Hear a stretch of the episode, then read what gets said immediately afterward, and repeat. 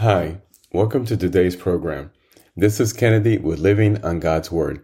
Today we're going to be reading Genesis chapter 1 from the Jesus Bible NIV edition. We'll review key takeaways and we'll end our session with a short prayer. So let us begin. The beginning. In the beginning, God created the heavens and the earth. Now the earth was formless and empty. Darkness was over the surface of the deep, and the Spirit of God was hovering over the waters. And God said, Let there be light. And there was light. God saw that the light was good, and he separated the light from the darkness. God called the light day, and the darkness he called night. And there was evening, and there was morning, the first day. And God said, Let there be a vault between the waters to separate water from water. So God made the vault and separated the water under the vault from the water above it. And it was so. God called the vault sky, and there was evening, and there was morning, the second day. And God said, Let the water under the sky be gathered to one place, and let the dry ground appear. And it was so. God called the dry ground land, and gathered waters he called seas. And God saw that it was good.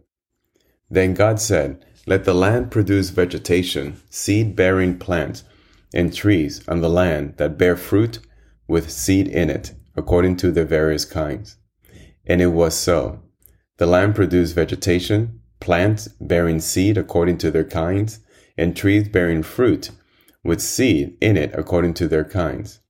And God saw that it was good. And there was evening, and there was morning, the third day.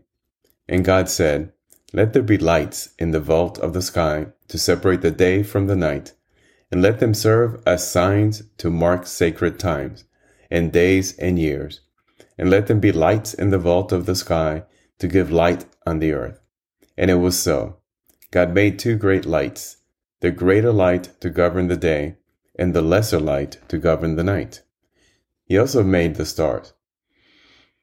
God set them in the vault of the sky to give light on the earth, to govern the day and the night, and to separate light from darkness. And God saw that it was good. And there was evening and there was morning, the fourth day. And God said, Let the water teem with living creatures, and let birds fly above the earth across the vault of the sky. So God created the creatures of the sea, and every living thing with which the water teems, and that moves about in it, according to their kinds, and every winged bird according to its kind. And God saw that it was good. God blessed them and said, Be fruitful and increase in number, and fill the water in the seas, and let the birds increase on the earth. And there was evening and there was morning, the fifth day. And God said, Let the land produce living creatures according to their kinds, the livestock, the creatures that move along the ground, and the wild animals, each according to its kind. And it was so. God made the wild animals according to their kinds, the livestock according to their kinds, and all the creatures that move along the ground according to their kinds. And God saw that it was good. Then God said, Let us make mankind in our image, in our likeness, so that they may rule over the fish in the sea, and the birds in the sky, over the livestock and all the wild animals, and over all the creatures that move along the ground. So God created mankind in his own image. In the image of God, he created them. Male and female, he created them. God blessed them and said to them, Be fruitful and increase in number.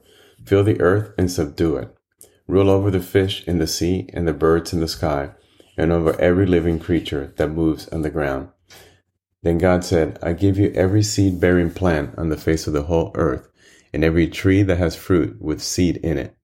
It will be yours for food, and to all the beasts of the earth, and all the birds in the sky, and all the creatures that move along the ground, everything that has breath of life in it. I give every green plant for food. And it was so. God saw all that he had made, and it was very good. And there was evening and there was morning, the sixth day. This is the end of Genesis chapter 1. So here we see God speaking about his creation. how he created everything from the beginning, from the sky, from the earth, from the sea, from the plants, from the fish, from the animals, all the way up to humankind. And we see that we are his image bearer. We were created in his image. And so this has to give us an incredible amount of satisfaction, uh, comfort, uh, joy, and pride that God chose us and made us in his image. And let us remember God's mission for us.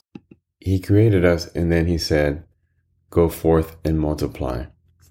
And so we are to continue his mandate for us, which is as men and women of Christ, we are to fulfill the God given mission, which is basically to fill the earth with worshipers and to develop the world in such a way as to bring God great glory.